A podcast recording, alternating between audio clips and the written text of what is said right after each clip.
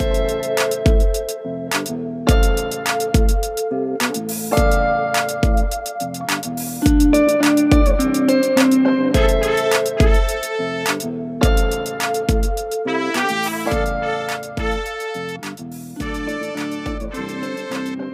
to another episode of the Eagles Water Cooler. I'm joined tonight by Matt.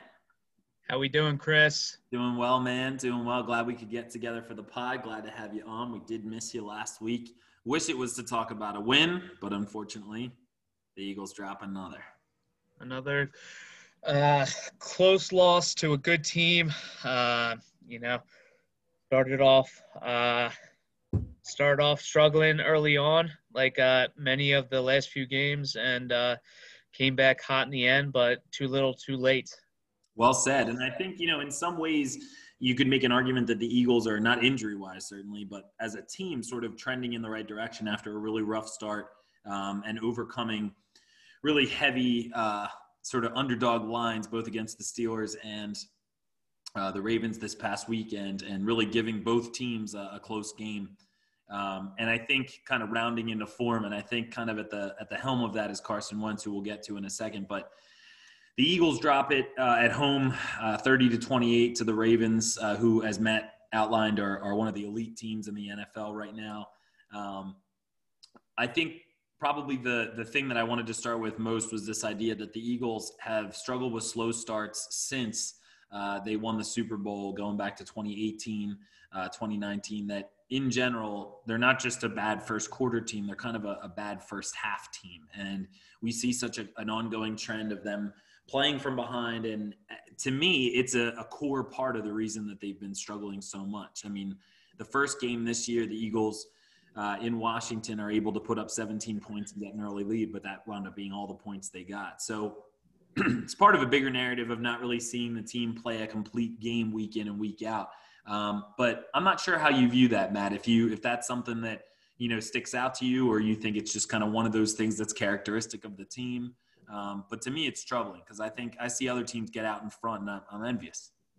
Definitely characteristic of the team um, over the past few years, Chris but specifically this year, uh, and I think a huge reason, and also uh, characteristic of the team over uh, the last two to three years, has been injuries, specifically uh, the offensive line. Um, we only have uh, two of the remaining starters from the first game in Carson Wentz and Jason Kelce. So Jason Kelce has uh, four uh, backup offensive linemen around him. And so I, I think as far from as far as the offensive uh, side of the ball, that has a lot to do with the uh, slow start. It takes, you know, chemistry for those guys to uh, get into game shape and get ready. And you know, a week of practice, getting the cadence down can only do so much. I know some of those guys have played together, but it seems like it's a revolving door on the offensive line. And, you know, that throws off Carson Wentz's cadence too. Yes, he's still holding on to the ball too long, but to keep plugging in different players every week uh, will throw off any quarterback. So I think that's another reason why we have seen such a slow start in the first quarter, in the first half from our Philadelphia Eagles. Yeah, and I think a big part of that also is, you know, we were used to seeing Doug sort of defer automatically uh, anytime the Eagles would win a toss, or, you know, we were just used to seeing the defense come out first. And this year they have had a couple of instances already where the offense comes out first, and you hope to see uh, them make a play and sort of put some points up on the board early, create some momentum, create a little bit of a rhythm. And that does start with the offensive line. So we were going to start with Carson Wentz, but I like where your head's at, Matt. Let's talk about who protects them. So, uh, Lane Johnson does not play in this game. Jack Driscoll gets the start. The Eagles start Jamon Brown at right guard, who was just a colossal mess uh, all game long. Calais Campbell uh, had a complete day against him um, with three sacks, all that came against Jamon Brown. I have to believe the Eagles this upcoming Thursday uh, will be looking to get Matt Pryor back in there or just anybody but Jamon Brown. Um, Jason Kelce, sort of the the stalwart, uh, the only consistent part of the uh, offensive line. Nate Herbig, who continues to play well. Excuse me, got a good grade, didn't give up much in the way of pressures, and Jordan Mailata, who to me is really starting to round into form. I'm, I'm almost ready to say he's kind of pushing toward uh, it's his job to lose, even you know Dillard and and uh, Jason Peters notwithstanding. So, what are your thoughts on that? As far as let's just start with Mailata. Um. Yeah. Uh. You know the the good Mailata. Um. I I agree with you. I mean, the guy is just a physical specimen. We saw it when uh, he came in. Uh, we saw his rugby highlight tape a six seven guy uh, over 300 pounds who was just running over people on the rugby field and uh, we knew it was going to be a project and you know once in a blue moon these projects work out and i i think Mailata, if he can stay healthy could be a project that's going to work out you know we took uh, somewhat of a chance on him i think he was a sixth or seventh round pick so we didn't give um, much up to uh, to get him. We we picked him in a, a very late round, end of the draft. Uh, but uh, they saw something in his sheer size and athleticism and said, hey, why not? Uh, the guy came to Philadelphia. Uh, everything you've heard from the beginning was positive from the coaches, from his teammates, that this guy has dedicated himself to the sport and you've seen him progress week after week, and he's settling into that spot. Uh, now, I know that uh, Jason Peters is past his prime. We've seen that time and time again, but I'm sure that he he is in Mailata's ear, you know, helping him along. Um, you know, uh, Peters has always uh, been described as a leader, so I don't think he would leave this young 23 year old hanging. So having a veteran like that on your side uh, can only help. And um, you know, I, I think that's a great support system for the guy. Uh, if I can move on to Jack, Jack Driscoll, mm-hmm. uh, Jack played another uh, 51 snaps, um, and he, he looked good again. Uh, now he did get hurt at the end of the game. I, I think it was uh, an ankle. It seems like the ankle monster is after us this year, Chris. A lot of ankle injuries for the Philadelphia Eagles. So, um, you know, it's a short week, uh, short turnaround. Uh, we're going to have to see what um, Thursday brings. But both Lane and uh, Jack dealing with ankle injuries. And then uh, let's move on to the bad here. Uh, I hope, uh, is it Jamon Brown? Uh, Jamon. I, I, I, hope that guy never suits up in an Eagles uniform again. Um, I think I sent you some. Uh, Chris, can you hear me? Oh, I may have lost you. I can hear you fine. Oh, uh, yeah, I, I hope that guy never uh, suits up in an Eagles uniform again. I sent you some tape uh, before the podcast here. Um, he has one good block and immediately starts celebrating as the play is continuing to go on. Uh, there was a, another play where he almost sacked Carson Wentz, uh, and then a following play where he stands straight up and gets uh, knocked five yards back off of his feet by the defensive lineman. Uh, the guy's just not good. Uh, he came from Chicago. Send him back to Chicago. I'm 100% with you. Um, you know, we had complained about Matt Pryor being bad uh, before Jamon Brown stepped in in his place. And, you know, I think people are dying to get Matt Pryor, as I mentioned before, just anybody else back. So I do think it will be Pryor who was placed on the COVID list just before the game um, because apparently a, a, friend or a family member of his had contracted COVID and um, they're just sort of taking precautions. But it's assumed that he will be back in that spot this week. And truthfully, despite you know his play not being stellar, the Eagles had some good outings against uh, both the Steelers and the 49ers with him at that position. So Herbig and Mailata on the left side of the line seem to have things together. The right guard spot is a question mark, and obviously um, Brandon Brooks left a crater uh, where you know he would have been had he not gotten injured prior to the season. Um, but the hope is, and we'll touch on this later as we are reviewing the Eagles Ravens game now, and we'll be previewing the Eagles Giants game coming up, that Lane Johnson is expected to play on Thursday, albeit probably banged up a little bit, only at maybe 70 or who knows percent. Uh, any any percentage of Lane that has to be better than uh, than anybody else at the right tackle position. But as far as right guard, that'll be a place that I can assume other defenses will look to create pressure because the left side of the line is sort of rounding into form with both Mailata and Herbig. But behind that line, uh, Carson Wentz sort of had a um, a classic tale of two halves, as he's had many times this year.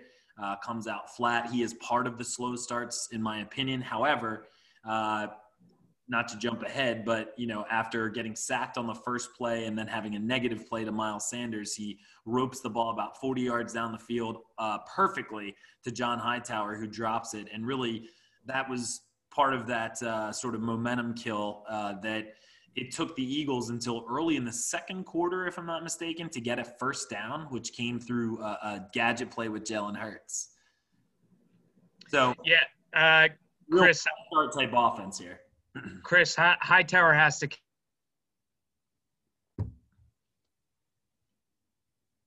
with the 50 yard catch, um, which I, I hate to nitpick, um, was a tad underthrown. If Wentz gets that ball uh, out in front of him, uh, uh, Hightower's off to the races, but who knows? Maybe he drops it like he dropped the first one. Maybe Wentz was smart by underthrowing it so that he knew uh, Hightower uh, couldn't drop this ball. Right. Um, up for it later, but you, you can't help but wonder if that ball gets caught uh, on third down early in the game with the Eagles way backed up in their own, um, almost to their own end zone.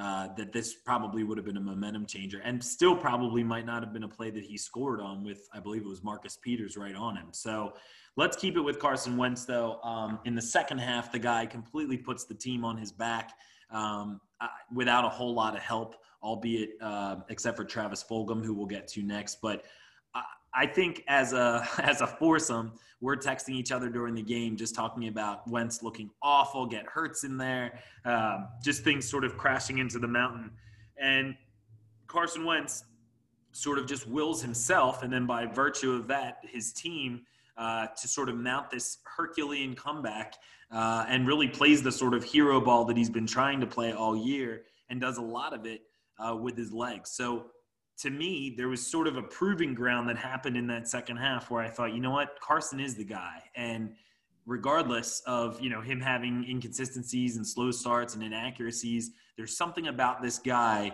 uh, where he can go out and make things like that happen and bring what i think wound up being a 10 point spread before the game on sunday. Uh, some of the last lines in there uh, i think had the baltimore ravens at minus 10 that the eagles were able to bring it to a two point margin um, and and almost win a game that nobody gave them a shot to win so to me a lot of that is on wentz but I want to see it from both both halves. I don't mean to be greedy, but I'm not sure if you're feeling that, Matt. It's great to see it in the second half, but where was it, you know, for the first for the first half of the game?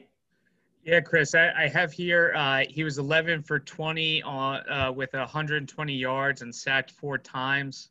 Um, he found success late during the fourth quarter uh, with the comeback, going nine for 18. Still not um, great at 50% completion rate, but 77 yards, two touchdowns, and that huge 40 yard scramble. I mean, he looked like a, a man possessed, um, hitting the right side line and just, uh, you know, uh, he he was running for his life. I think he had a stiff arm in there. It was a great run. Uh, but just going back to his uh, run performance, you know, him in the open field, he he can uh, he can break loose. I still think he has wheels, but what uh what got me early on was he had the run option with Sanders. He decided to keep the ball and went to the left, um, and he took on the defender. Now Carson 6'5", 240. He's a big body. He can he can stick some uh, D backs when he lowers the shoulder. In this case, he did not.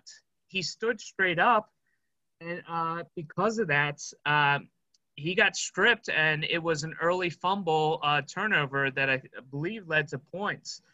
Uh, at, at, this uh, point in his career, um, he's a veteran. He should know either slide or lower the shoulder.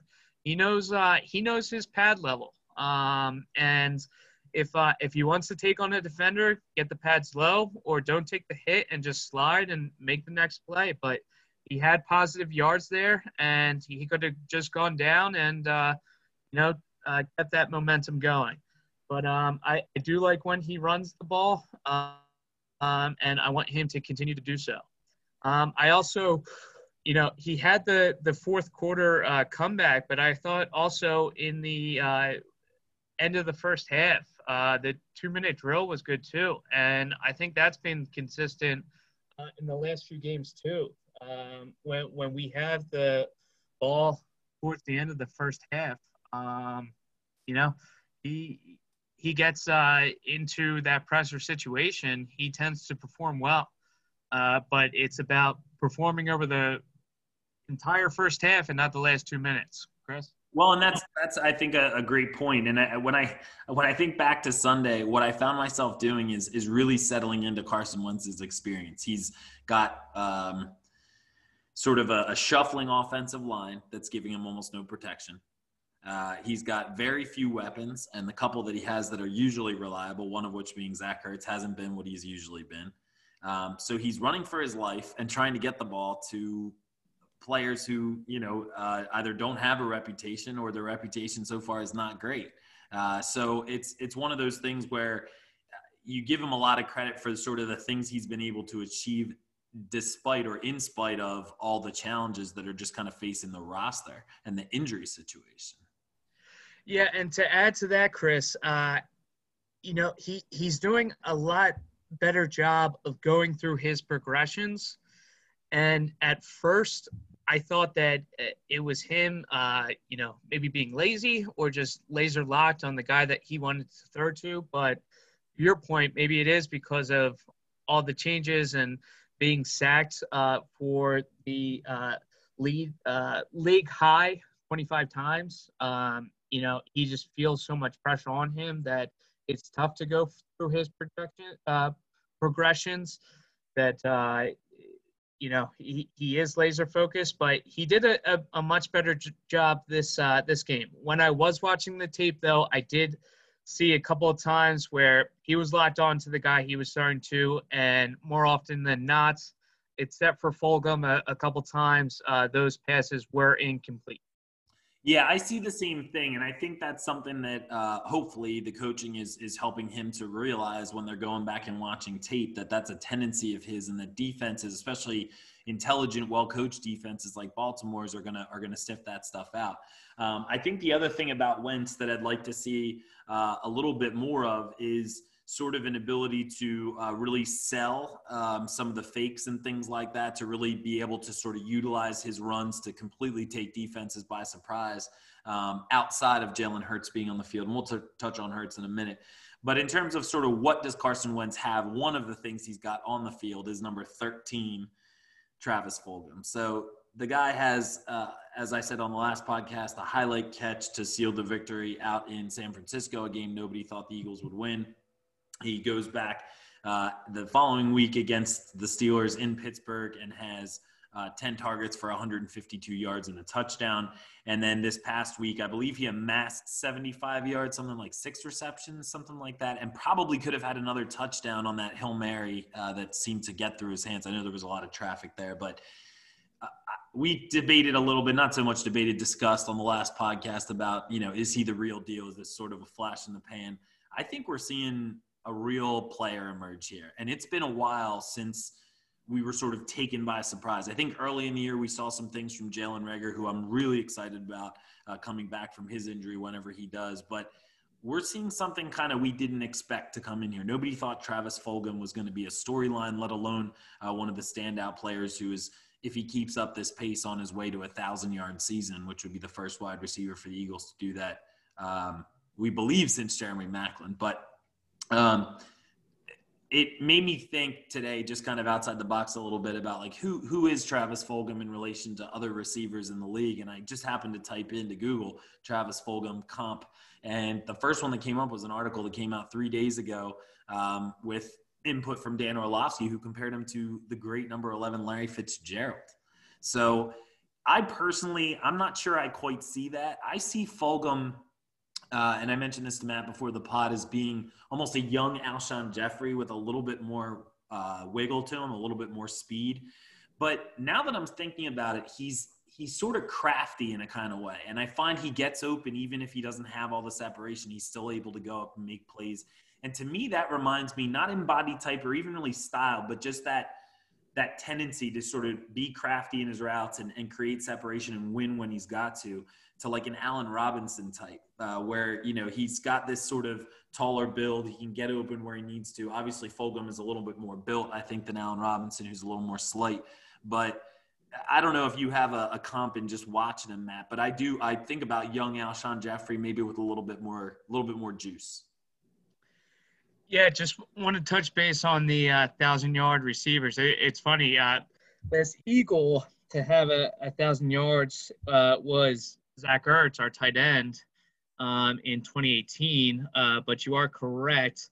Uh, last uh, receiver was Jeremy Maclin in 2014 with 13 uh, or 1,318 yards. Uh, DeSean Jackson did it in 13 with uh, 1,332 yards.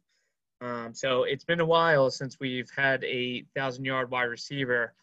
Um, you know, on a uh, down year so far, even though we are in the running for the NFC East, I, I think uh, that could be a win for us. Um, a stat I saw this week that I loved, Chris, was the last uh, Eagles wide receiver to have a touchdown in their first three starts as a Philadelphia Eagle, Terrell Owens. Uh, so I don't know if uh, we can put Fulgham on a uh, Hall of Fame level yet, but uh, you got to love his production so far. Um, I know you guys talked about his story uh, coming out of Old Dominion last week. Uh, just such a great story. Um, and it, just great production. You touched on the numbers 10 targets for six catches, 75 yards. So, eh, I mean, 10 targets uh, Wentz has confidence in this guy. He's going to keep going to him, you know. Uh, and one of those targets was that hail mary throw, which he almost comes down with. Right. Uh, so, you know, uh, he has all the faith in this guy, and that that's just going to uh, build on a wide receiver, uh, wide receiver's confidence. You know, he's uh, he's an underdog. He wasn't drafted. He doesn't have the pressure of a Jalen Reagor, who was a first round draft pick um, or a Nelson Agholor, who heard it from the fans um, a lot, who was under, uh, you know, media pressure and uh, the microscope here and had to leave town because of it. Um, and uh, the Eagles fans are gravitating towards him. So he's got the city at his back, and you know I think he's feeding off that as well. Uh, so more to come from this uh, exciting uh, young player.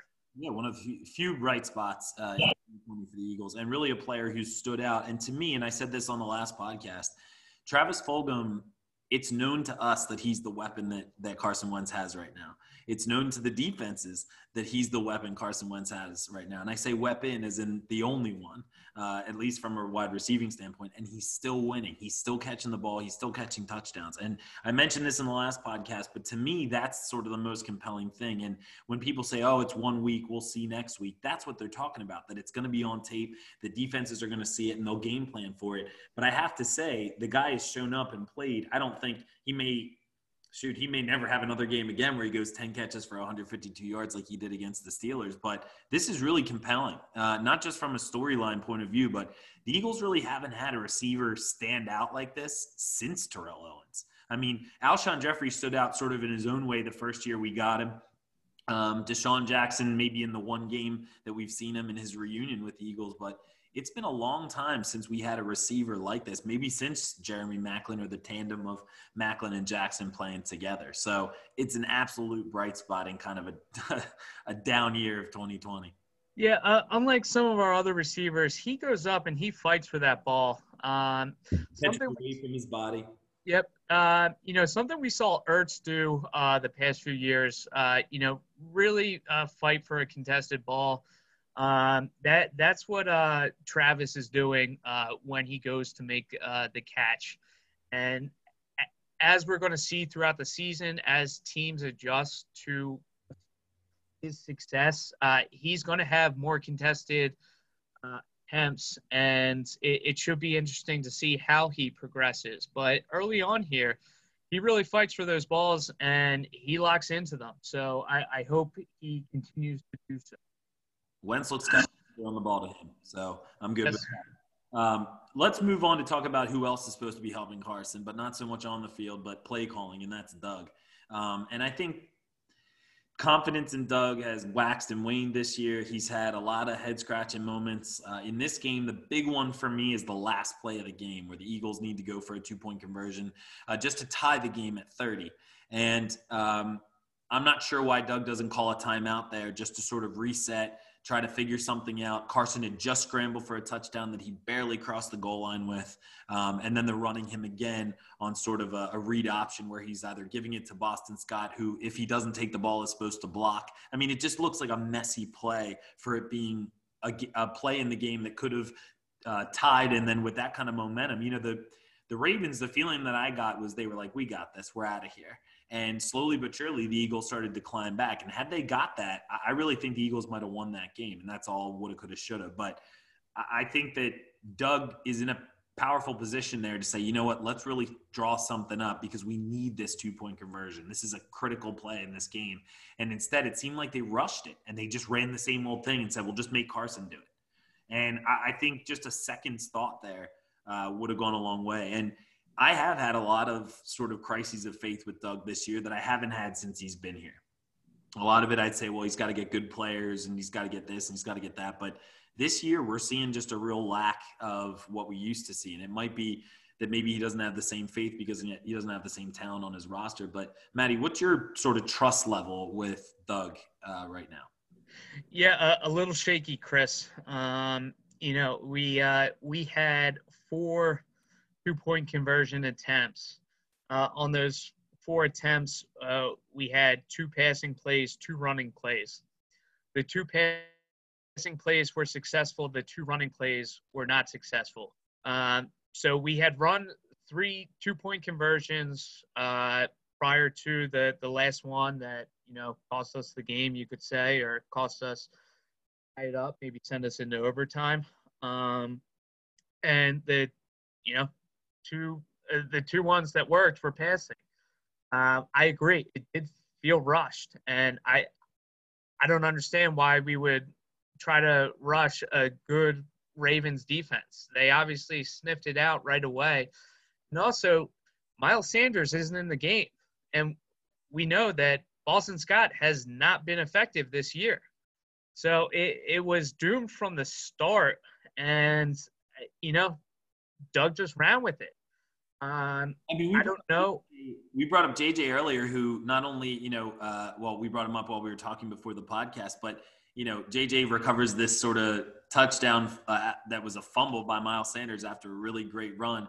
But just after that, or maybe it was later in the game, he scored on a two point conversion, a really nice play where Carson just sort of throws this fade to the back corner and JJ just runs under it and catches the ball. Run that, Doug. You know, like they're, they're not looking for that kind of a thing. They were waiting for Carson to try to make that play. It was so apparent. I think uh, Judon was the player who made the tackle, and you could see the whole time he's only thinking about getting Wentz. Um, it, it, was upsetting. The other thing is that, and this may be a, a kind of a segue, but you know, putting Jalen Hurts on the field and having him throw the ball all the way across laterally uh, to Carson Wentz – to then have him throw it, a, you know, a little bit upfield to Boston Scott or whoever it wound up being for a total of three yards seems like kind of a waste of the talent that's on the field. I mean, they were able to generate a little bit of a push with Jalen Hurts. I thought they definitely took Baltimore by surprise when he came on the field. He was the source of their first first down of the entire game in the second quarter. So I think Hurts did bring some juice when he was on the field, but that play in particular, I'm just thinking, Doug, what are you thinking? That's completely in effect a waste of a play. Yeah, uh, Chris, uh, I know we're going to transition into Hurts uh, soon, but as far as the play calling goes, we've seen um, Hurts get more involved in the offense, but it's been like one additional play per game. I would think that it'd be closer to maybe eight to ten plays that he'd be involved in, and you know, I think three of those, three of those, three to four of those plays would mainly be him as a decoy, but uh, those other six plays should be him really involved, whether that's him running the ball, passing the ball. Um, you know, not a lot has worked, especially early in the first half. Get him involved early so it keeps the defense on their toes. And we just haven't seen the seen that out of Doug. We went up, we got this guy, we uh, got him early on in the second rounds, and there was a lot of talent there, as we've discussed on uh, previous podcasts. And so, it, if we're going to invest in this guy, he should at least be seeing the field eight to ten plays at this point in the season. Um, and, and Doug Doug is not using him really at all. Uh, he uses him as a decoy, which you know uh, defenses really aren't biting on quite as yet because they they've only seen him two to three times per game. Um, you know, he he had that nice run. Um, the the one play early on, I think it may have been his first play, and uh, props to Wentz. Wentz was lined up as a wide receiver, had a great block up field. Yeah, yeah, but arms extended, but uh, he he got locked in on the D back, and uh, you know he stayed locked in on him. So props to Wentz, but uh, you know I I just think that uh, Doug needs to uh, be more diverse, and it's really apparent, especially going up against the Ravens. Uh, it, it's amazing to see how expansive their offensive playbook is with a mobile quarterback in Lamar Jackson. Yes, we don't have a Lamar Jackson. Uh, we don't have a mobile quarterback, uh, but we definitely have a quarterback with a better arm that can uh, run in space and it, Doug isn't utilizing that. And yeah, we we do have a mobile mobile quarterback in Hurts, and we have a quarterback that can scamper in Wentz and can throw the ball downfield in Wentz. So a combination of the two, you know, you have a Lamar Jackson. um, so say you want to see from Jalen Hurts in the game plan. I, at this point in the season, at uh, what are we? One four. five and one, one, one four. four, one four and one. Yes. Um, I, I, I think we need to add more to the offensive arsenal, um, especially with a beat up offensive line. Uh, to we're we're not a we're not a pocket passing team. It looks like, um, and we we need to get out of the pocket sometimes, and you know switch it up. Um, and the Ravens are able to do that. We are not, but I think we could if Doug Pederson would diversify the offensive play calling but he just sticks to his bread and butter, and it's not working for us, Chris. Well, and I think what's going to be is we'll preview the game upcoming against the Giants, but what's going to be interesting is seeing whether or not he is a bigger part of the game plan this week when the Eagles are going to be down Miles Sanders uh, and will need as much offensive firepower as possible. This is your second round pick in Jalen Hurts. Like it or not, it's our reality. We have to accept it. He was the second round pick in the 2020 draft um, they took a quarterback, and he's a mobile quarterback, and he also throws the ball pretty well. He comes in for one play against the Steelers. Now I'm sure it's just sort of a snap it and one read, just get the ball to Richard Rodgers, but put it really on a rope right to him. Has a really nice fluid kind of silky motion. Um, I say let him throw the ball every once in a while too. I don't think it could hurt. And and Matt mentioned him being a decoy. I think they're going to need to use him as a, a, decoy in order to sort of sell it. But the thing is, from a Doug perspective, bouncing back to Doug, you've got to be choosy when you're when you're using Hurts. And I think in a situation where you're down Miles Sanders and you know the run game isn't a real threat, it's obvious that Hurts is going to be sort of the go-to guy. So to me. not just in this upcoming game, which we'll preview against the Giants, where I'm sure he will be utilized, but just because of a shortage of personnel, that when Miles Sanders is back on the field, when you have a lot of these other weapons, use Hurts then because everybody thinks the ball's going somewhere else. So if he comes on the field, defenses are confused. And we've seen over the last two weeks, two of the best defenses in the league, both the Steelers and the Ravens, when Hurts comes on the field, they look confused. They look confused. And these are two teams that pride themselves on consistent play uh, from the defensive side for years, Maddie. Yeah, just uh, still on uh, Pederson here uh, and going back to the two point conversions. The other failed. Uh, he put Hurts back there.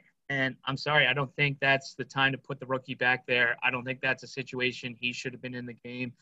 Um, it looked like a run option, and it was a failed run option. The defense was immediately on not only uh, Hurts, but the running back, and it was swallowed up even before the play was able to be developed. Chris?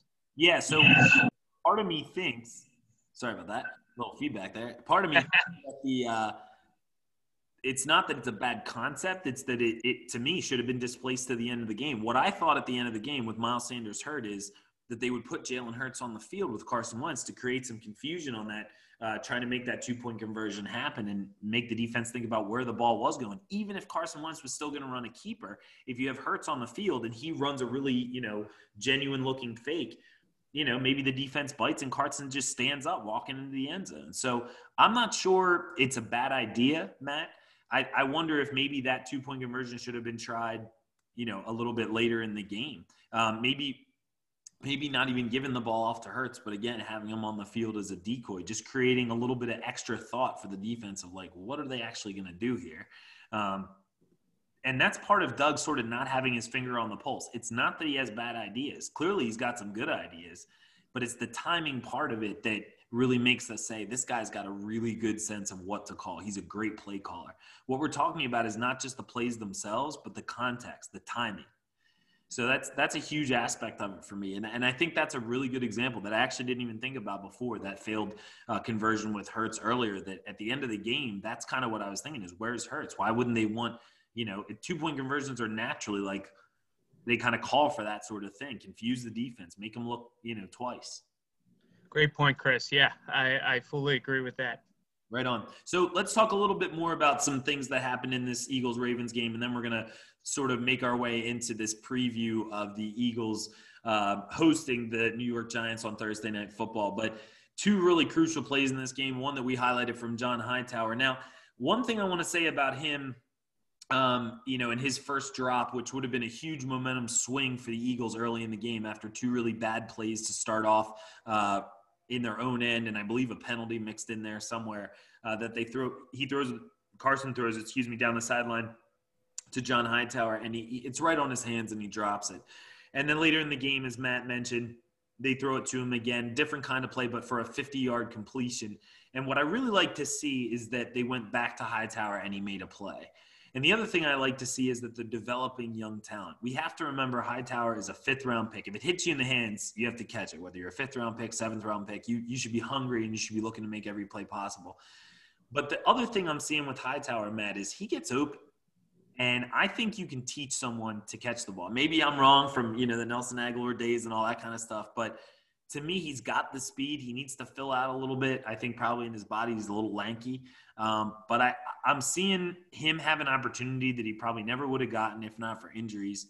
And I think there's something there. I don't think that he'll ever be uh, maybe one of those greats, but I, I think he could be a player that develops nicely because getting open is a big part of just working those releases as a receiver is a huge part of playing in the NFL. So I have to hope that you know them going back to him, him catching the ball, uh, that that restores his confidence. You know, it's not like a Dumb and Dumber. You totally redeemed yourself. Not one of those situations. Um, because truthfully, if, if he catches that ball in the first quarter, there's a good chance that the Eagles win this game if they can go up early. Yeah, um, I, we we we want to stay positive here, but I, I do need to bring up some some facts. Um, going back to the Steelers game, Hightower saw 44 snaps, uh, five targets, two catches, 18 yards. Um, in the Ravens game, Hightower played 34 snaps, one catch, four targets, 50 yards, um, and had that big drop. So, yes, uh, we're not expecting regular numbers out of a fifth round pick, uh, but they and they are relying him, on him a lot due to injury. Uh, so he is getting on the field, but he just doesn't seem to have that Wentz connection yet. Um, and I don't know if it's because he's a late bloomer. Um, I do see him getting open, and I haven't studied film enough to see, hey, maybe he's a great uh, run blocker on the outside for Miles Sanders, and that's why we've seen some of the success that Miles Sanders has had. Uh, but when it comes to uh, catching the ball, he has had some targets, and uh, the numbers don't lie. Yes, I just give you a small sample size, but uh, it, it, wasn't a good sample size. So, well, go ahead. That's a game-changing play. I think uh, realistically, you know that uh, that catch down the sideline versus the Ravens, the catch in the back of the end zone versus the Steelers. These are pivotal plays where the Eagles can seize the momentum of the game, and they're they're relying on a fifth round pick to make a big play, and that's kind of. Uh, I think again a, a, sort of circumstance by injury, um, but he's having some opportunities. And what I'd really love to see from Hightower coming up is him score a touchdown, is him make a big play and and score. Um, and I think maybe build some of that confidence. He's going to need an offseason. To me, uh, I like what I see in terms of his speed. When you watch replays, uh, what I really like seeing is how he just shakes people. He really does just shake people off the line. Marcus Peters is a good player, and he beat him. He just clearly beat him. And this is a fifth round pick from Boise State, um, just running basically a little stutter move and then just running past him. So that's some of the tough stuff to do. Um, I have to hope that in the coming weeks he's able to make a play or two and then use next year's offseason, which hopefully – like many things, hopefully will be a little bit more normal, a little bit more regular, and, and he can develop and fill out because he looks a little scared to me. He looks like when a situation comes up, he's scared of being hit. And I don't know, maybe at that level playing at Boise, Boise State, uh, that he was able to just run past a lot of people and didn't take a lot of hits. But um, I can see it. I can see it when he's running routes that he's a little bit shook about getting hit. The other big crucial drop in the game comes from Miles Sanders. To me, this is a little bit, it begins with a miscommunication that the ball is going to go over the shoulder closest to the pylon versus uh, to the inside shoulder. And he looks over one shoulder, looks over the other shoulder, and is not able to come down with the ball. Probably lost it in the sun on what was uh, kind of a bright, sunny day. Um, but at the same time, he's got to make that play. It hit him in the hands. That's another pivotal play in this game. And another example of, you know, Wentz throws the bright ball and throws it to the right player at the right time, throws it right to him, and the guy doesn't make a play. So that's not something we're used to seeing from Sanders, but I thought that was pretty critical. That was one of those plays that I think it's such a highlight. Also, if he's able to turn over both shoulders, fall backward, make the catch, it's just a big momentum swing in the game. Uh, and it really took the air out of everything. And you could see Carson kind of jump up and down and do one of these. Like, I can't believe we didn't get that. Um, you could just tell it sort of stung. Definitely, uh, definitely stung. Um, you know, I I really hate to uh, down on uh, Miles. I, I wish he had that, um, and he was beating himself up too. Uh, that hurt him as much as it hurt the fans. Uh, he wanted that uh, catch, um, and it, it definitely ate at him. But you know, I think he came back and he fought and he had that long run um, that led to the touchdown um, that JJ scooped up and thought that he was the man in the uh, end zone and was celebrating as uh, Sanders laid in pain and agony, uh, which which did not make me uh, too happy there, Chris.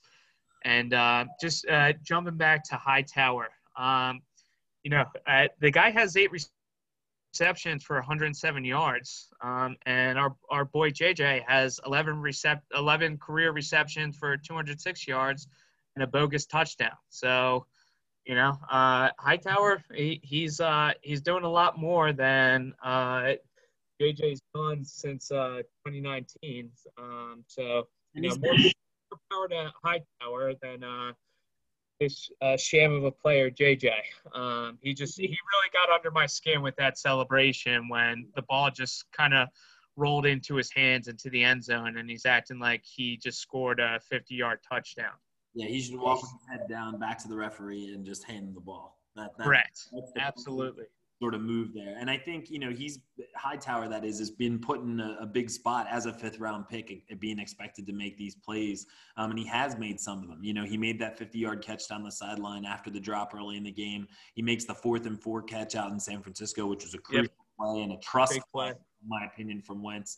Um, so Hightower is getting some time. We have to hope we see some more development there. So we touched on Miles Sanders, and, and let's say that he left the game uh, with some sort of a knee injury that will have him sidelined uh, probably for at least uh, this week against the Giants. I believe John Clark said he is out for this upcoming game against the Giants, which we'll get to in a moment. Um, but the other injury was Zach Ertz, who seemed to sort of hobble off the field at one point, but I'm not sure that there was, uh, and I haven't seen the injury report if there was a, a specific, it might have been the ankle monster back at it again, as Matt mentioned earlier. Is it, was it the ankle? Uh, I'm for Ertz. Yeah. Um, let me let me do some research, but yeah, it, we may be talking uh, ankle monster again.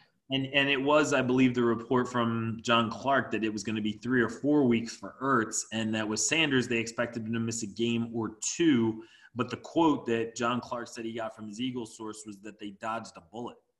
So wow. along the line, Sanders really injured his knee. You have to figure it's a it's an ACL, it's an MCL, it's something like that, where maybe it's a sprain versus it being uh, something more serious. But certainly, not only uh, the Eagles dodge a bullet, but us as fans thinking about the way the run game has gone, and we'll touch on that coming up. Um, that th- there's not a lot of hope with anybody that's behind Sanders. Chris, yes, that's uh, Ertz three to four weeks with the ankle. So ankle monster ankle ankle monster has not been good. Um, now it looked like a contact injury, but just a side note, um, the uh, uh, Players Association has requested that um, all uh, NFL fields move to grass instead of turf. Uh, there has been a lot of injuries this year uh, due to turf. One of the reasons why is that there isn't a standard turf around the league. Each turf field is different, uh, so they're they're playing on a different uh, surface every week, unless it is real grass. Uh, there's few fields that are real grass. Uh, Eagles are a real grass field. Um, so uh, more to come on that, but uh, we'll keep moving on here. Yeah, it's an interesting. The last thing I'll touch on from the Ravens game is uh, from the Eagles Ravens game is is the fact that we saw a little bit of both Davion Taylor at linebacker as well as Shaun Bradley at linebacker. Um, but to me, Alex Singleton, I believe it's Alex is his first name, really stood out. Made a lot of big plays um, a lot of effort kind of plays. He's, to my opinion, clearly their best um, linebacker, definitely their most experienced and most skilled. Um, but it's really nice to see Jim mixing in Shaun Bradley and Davion Taylor, who I know had a penalty, but I believe also made a couple big tackles, and, and his speed flashes uh, when you watch him on screen. So to me, I think Jim is opening himself up a little bit to playing some of these younger guys. And the linebacker position has been an ongoing topic for our podcast. Um, and I think being able to see those guys step in and play makes a big difference. I mean, Nate Gerry clearly is not an NFL linebacker. He geriatric. Geriatric. That's right. From our last podcast, Matt dubbed him uh, Nathan Geriatric, and, and certainly did not have his prune juice uh, before this game this past week, uh, or or maybe had a bad week at bingo. But I mean, realistically, um, does not belong on a on a field playing defensive snaps. If anything, is probably more of a special teams linebacker uh, who is kind of sold the Eagles fans as a as a Mike. Uh, which is kind of ridiculous. Um, but it's nice to see Jim sort of opening the playbook up a little bit, and I'd like to see a little more from the linebackers in the weeks to come. Maddie? Yeah, it's great to have that rotation in there, get some fresh legs on the field. Bradley had 25 snaps, Taylor had seven snaps, uh, each recorded a tackle. Yeah, not not a lot of production, but I did see them uh, step up, some fill some gaps. Uh, they can move vert, uh, horizontally in coverage. Uh, still, deep slants across the middle of the field are uh, killing us kind of where uh, that gap in between the linebackers and D backs when we're in the zone. And I, I, think that's because the linebackers aren't moving uh, as well vertically. Um, and then you brought up uh, Alex Singleton. Yeah, I, I, think he's been a, a decent addition uh, to the defense. Um, just one play that uh, killed me was uh, that I believe was the first touchdown where Lamar Jackson scrambles out to the right, um, and Brandon Graham is hot on his trail, um, and he uh, he breaks, and Brandon Graham gets his ankles broken, like he's on uh, the basketball court, and uh, just some. Uh, you brought up Singleton, which is why I go back to this play. Uh, Brandon Graham has to know that Singleton's right behind him and has contained on Lamar Jackson. And the angle that uh, Graham took was more of a contain angle instead of going right after the quarterback. I think Brandon Graham, if he just you know uh, zeroed in on Lamar Jackson, he either forces him out of bounds or gets the sack there, and he has Singleton backing him up because Singleton was re- moving right with Lamar Jackson. Um, and unfortunately, uh, Graham gets his ankles broken. Singleton comes up, gets in Lamar's face, but Lamar, being the pro that he is, finds the open receiver, and it's an easy touchdown. Yeah. I think I think the thing there too might speak to you know communication stuff that if Singleton you know had had a little bit more uh, obviously he's been on the team but maybe had communicated a little bit more with bg that they could kind of work together on that play where basically lamar is playing like kind of backyard football um, and just waiting for a receiver to come open. And um, it's one of those classic i thought you had him i thought you had him kind of moments. Um, so just one last uh, two last i guess topics to touch on before we transition into talking about eagles giants on thursday night football. Um, the NFL trade deadline is approaching on November the 3rd. Um, and there have been a few things that have been kicked around, one in print. Uh, written by Bill Barnwell of ESPN, and he proposed a trade involving the Eagles and the Arizona Cardinals, whereby the Eagles would give up a sixth round pick and Zach Ertz to the Cardinals for their linebacker Haason Reddick, a Temple grad uh, or went to Temple. I don't know if he graduated, um, and a third. So um, this is just kind of an interesting trade. It's one of the uh, I'll say more detailed trades that I've seen, and a trade that based on needs, based on what's going on, sort of with Ertz's contract. Uh, makes sense. Clearly, Barnwell is hearing something about this, um, and and Reddick having ties to Philadelphia. Um, I believe he's a New Jersey, South Jersey native, so obviously local to the area. Um, I'll start here. I, I, I make this trade. And I think the reason is because I've always liked Haason Reddick. He went right before Derek Barnett uh, in the uh, draft in 2017. So uh, I liked Haason Reddick then. I thought that there was a chance the Eagles might take him then, but they had Jordan Hicks, who wound up, of course, getting hurt.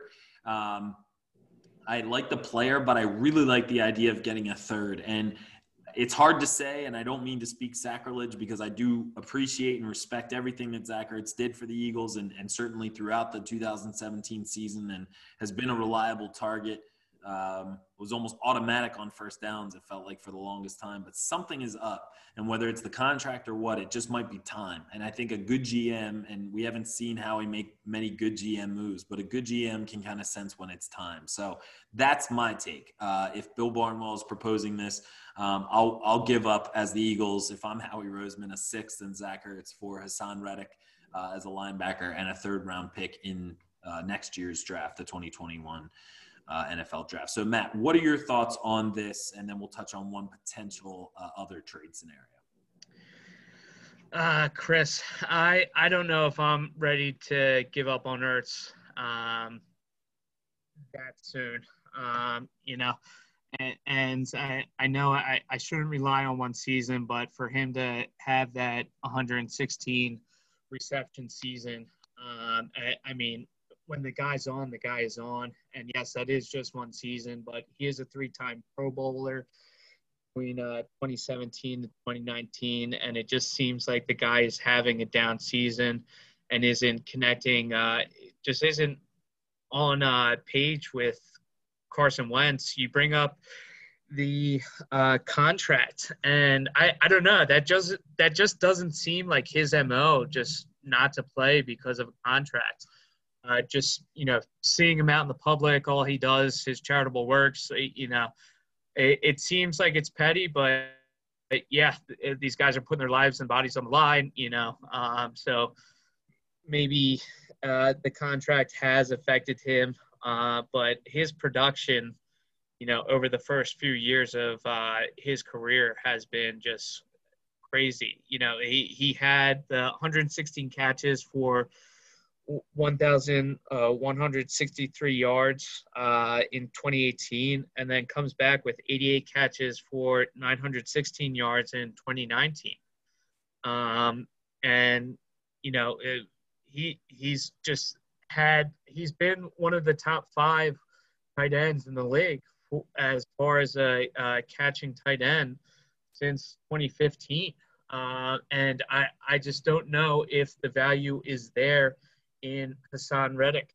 Uh, six Haason is uh, 6'1", 235. Yes, I love bringing uh, homegrown talent back home. Um, you're right. He did grow up in New Jersey, went to Temple, um, all well and good. And, you know, uh, there could be some talent there in the third round. I just, I, I can't get rid of Ertz right now. Um, I know we have talent in Dallas Goedert, but I, I can't make the trade. All right, and I appreciate that. I think it's worth also saying that Goedert struggled with some injuries, and obviously that's the situation we're in right now. So it makes it very difficult to think about trading Zach Ertz right now because there are so few targets, and obviously right now he's also potentially injured, uh, at least for a few weeks. So he's not exactly tradable. Uh, but I thought it was an interesting scenario, and I think – uh, if the Eagles can come by a linebacker, let me ask you this, Matt: Do you like Reddick as a player? Um, yeah. I, so I'm looking at his stats here, and um, something like yeah, 11, he's, uh, 12 sacks. Uh, I'm sorry. Something like 11 or 12 sacks in his career, something like that. Yeah, it, it seems like he's a uh, a serviceable player. Um, you know, I'm not sure. Maybe the um, maybe the Cardinal system isn't the right system for him because as a uh, first round uh, pick, 13th overall in 2017, I thought his numbers would be a little bit better. Um, but uh, maybe in a Jim Schwartz system, this guy could take off. So definitely would have to do uh, some more research on the guy. Yeah. Uh, yeah, you're right. 11 and a half sacks, three for forced fumbles, um, a total of 207 uh, tackles.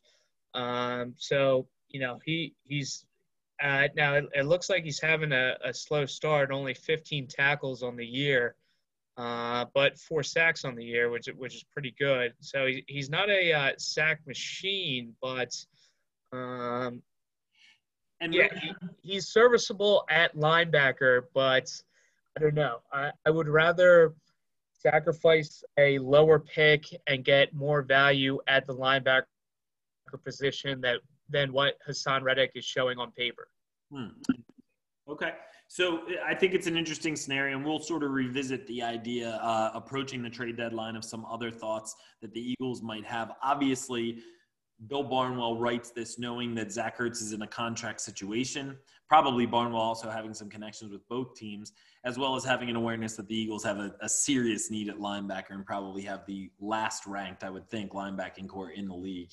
Um, but I'll move on to just one other that's sort of being kicked around on uh, Philadelphia Sports Talk Radio, and that is uh, the likelihood that the Eagles might look to bring in a running back in um, uh, prior to the trade deadline. And one of the names that has been talked about uh, is uh, a player that was thought at one point uh, during the Chip Kelly era that would be brought in and sort of skipped Philadelphia to go to Indianapolis, I believe, if I'm not mistaken. Um, so, uh, and that's Frank Gore. And I think uh, the Eagles are in a situation right now where they absolutely need a running back uh, to back up Miles Sanders, who will at least miss, as I mentioned earlier, this upcoming game against the Giants. But um, Gore comes with a heavy pedigree. He is probably a borderline Hall of Famer, if not a definite Hall of Famer. Um, in terms of his production, he's played for a number of teams. Um, he he's also an, a very strong pass blocker. He's a high character guy. Um, he's been around a long time. I'm sure he's a guy who would get along with Deuce. Um, I'm just not sure what it would cost. I'm not willing to give a, up a whole lot uh, to get Frank Gore in from the Jets, where he's clearly unhappy, and um, you know it seems like there's sort of a fire sale going on uh, over at the Jets with Le'Veon Bell leaving, and and probably many more to come. So I don't know what your thoughts are there, Matt. If you'd be open to it, um, what you think maybe his value might be. Uh, I think he could be valuable to this team. I think they could use a bruiser who could beat up on defenses late in games. Chris, I love it. I want Frank Gore in an Eagles jersey. I wanted him back during the Chip Kelly era. And from what I had read, because I followed the story closely, um, he was all in on the Eagles. Um, took uh, one more uh, meeting, flew out, met again with the team, and had a uh, sit down with Chip Kelly again. And something went wrong in that meeting. Uh, Chip rubbed him the wrong way, and the next day he goes and signs with the uh, with the Colts. Uh, yes, the the guy is 37 years old, but he also uh, he also carried uh, 21 times against uh, the San Francisco 49ers this year uh, for 63 yards. Uh, so the guy is still going strong. Um, he's still catching passes. yes, he's not an every down back, but between um, Boston Scott and our other buddy who's back there with him, um, Corey Clement. Corey Clement, who I he's a ghost right now, Chris. I don't know where Corey Clement is. Uh, um, and Miles Sanders going down. Uh, why not? The Jets really don't have bargaining power right now, Chris. Uh, they are uh, 0 6, and they're really just trying to get the first overall pick. Um, I believe they'll probably just aim to bring in the quarterback from Clemson. Trevor Lawrence. Yeah. yeah. Um, and uh, so they they're they're a dumpster fire. You know, I they're trying to lose, so I don't see us having to give up a lot for a 37 year old. The last point I'll make here is I think he'll be a player's coach. I do see him getting along with Duce. So I think that's a great point. But when Miles comes back, I just think he could learn a lot from Frank Gore. And as a young player, uh, having that veteran by his side, kind of like what Adrian Peterson is doing with D'Andre Swift out in Detroit, um, I, I, think uh, that will bring Miles along very nicely. Yeah, and I think uh, potentially like kind of a stabilizing force that the Eagles might need, uh, both as sort of a veteran presence as well as you know sort of a stalwart player that that does exactly what he looks like he's going to do and does it really well and gets you the couple yards that you need when you need it. I just see Frank Gore as one of those running backs that late in games defenses are like, oh, here comes this guy again, just not wanting to tackle him. Um, and I think it's a player that the Eagles could use. Um, I'll say that if not Frank Gore, if the Eagles are going to look to bring in a running back, I think it would benefit them to bring in somebody who's got a little bit more size, a little bit more to bring to the table, both in terms of imposing on defense as well as in uh, pass protection. So, those are Matt and, I, and I's thoughts on sort of the couple of scenarios that are out there. But as we said, the trade deadline now just a few weeks away. Other scenarios may arise. Howie Roseman is definitely a GM who, who likes to make moves and probably recognizes that he's had a lot of shortcomings as a GM this 2020 season, Matt. Chris, fun fact: Frank Gore's nickname. Any guess? Tell me. The the inconvenient truth. uh, the, the, guy's been good for a while. Um, you know, we we've gone with the uh, QB sneak on short yardage, and uh, you know uh, that could lead to injury for Wentz. Uh, it, it's uh, it's effective, but um, it is a risky play, so maybe that's where Frank Gore can step in on their short yardage plays. They need it. They need that kind of a presence. They need that kind of a role player, I think, in their offense. Um, I think depending on what the cost is, I'll leave it there. I'm not willing to pay correct Frank Gore, but like you said, the Jets aren't in a position to really uh, hold any power negotiating. So Let's uh, transition into the upcoming game in just a couple days now. Uh, Maddie and I are podcasting on Tuesday evening, and the Eagles play Thursday night, uh, just around this time. So uh, they they host the New York Giants, who are uh, one in five team with a new coach, Joe Judge. Uh, an old familiar face as their offensive coordinator, and Jason Garrett, formerly with the Dallas Cowboys. Um, I want to come in saying, you know, Doug, this is been pointed out a few times at this point with the Eagles, you know, sort of only Thursday night game this year. Uh, Doug is undefeated on Thursday nights uh, since taking over as the Eagles head coach.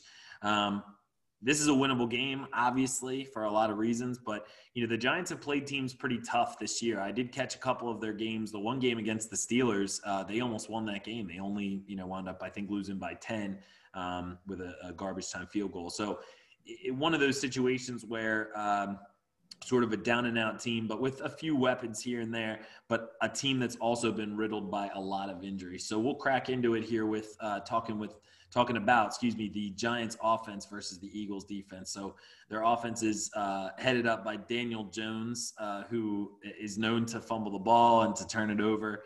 Uh, to me, Daniel Jones is not a bad quarterback. I just kind of don't believe he's a starting quarterback in the NFL. I think in a few years he'll kind of uh, take one of those long hard looks at himself and say okay where can i go and be a really serviceable backup? Um, that's just my to my eyes. Uh, he is an accurate passer um, but he is a, a, quarterback i think when he's rattled when he's pressured uh, really shows his true colors and, and kind of turtles a little bit. So uh, let's hope we see that on thursday. Um, the offensive line of the Giants is also just god awful. Uh, I believe the the Bengals that the Eagles played earlier in the year was the um, worst in the league, and the Eagles were able to amass, I believe it was eight sacks total against the Bengals. And uh, I have to hope for the same thing in this game. I mean, you know, it's the Eagles know all too well the challenges of having a shaky offensive line, but it really makes makes you feel a little bit better about the Eagles situation looking at the Giants. Um, couple other points here, and then we can discuss a bit. But the, the Giants will be without Saquon Barkley, Barkley not only for this game, obviously, but uh, I believe he was injured in the second week of the season and lost for the year with an ACL. Was that it? Yes, uh, tore his ACL, done for the season. Gotcha. So they did bring in Devonta Freeman, who the Eagles, speaking of running backs, were considering bringing in, um, and was advantageous when Saquon went down, went up and signed in New York, but hasn't made too much noise. Um, the player I'm really worried about uh, and I guess I'll, I'll stop here to have a little bit of a discussion because Darius Slayton, it looks like, may not play. Um, Sterling Shepard will be coming off of a, a, turf toe, I think, or something like that. I see that in your notes, and I, I, heard that on the radio earlier today. And he's a player who's done damage to the Eagles. But the player I'm more worried about is Evan Engram, who's a player I, I've always liked. He's a tight end out of Ole Miss who's been really riddled with injuries since he came into the league and hasn't played the Eagles that much, mostly because he's been injured. But I believe he's healthy now.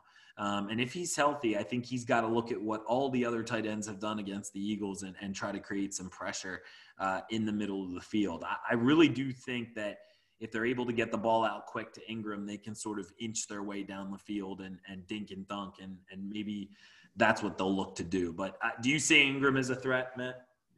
I see uh, any tight end against the Eagles defense as a threat. Um, yeah, I think I mentioned it earlier. It seems like uh, these uh, slants across the middle have been killing us. Usually, a longer slant from a wide receiver, but a quick slant from a tight end have been killing us. And it's just uh, the lack of talent from the uh, linebackers in the middle there. So yes, Chris, I agree. Uh, Engram could have a day on us.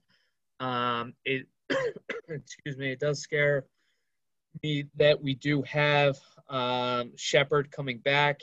Um, he has, you know, uh, given the Eagles troubles in the past.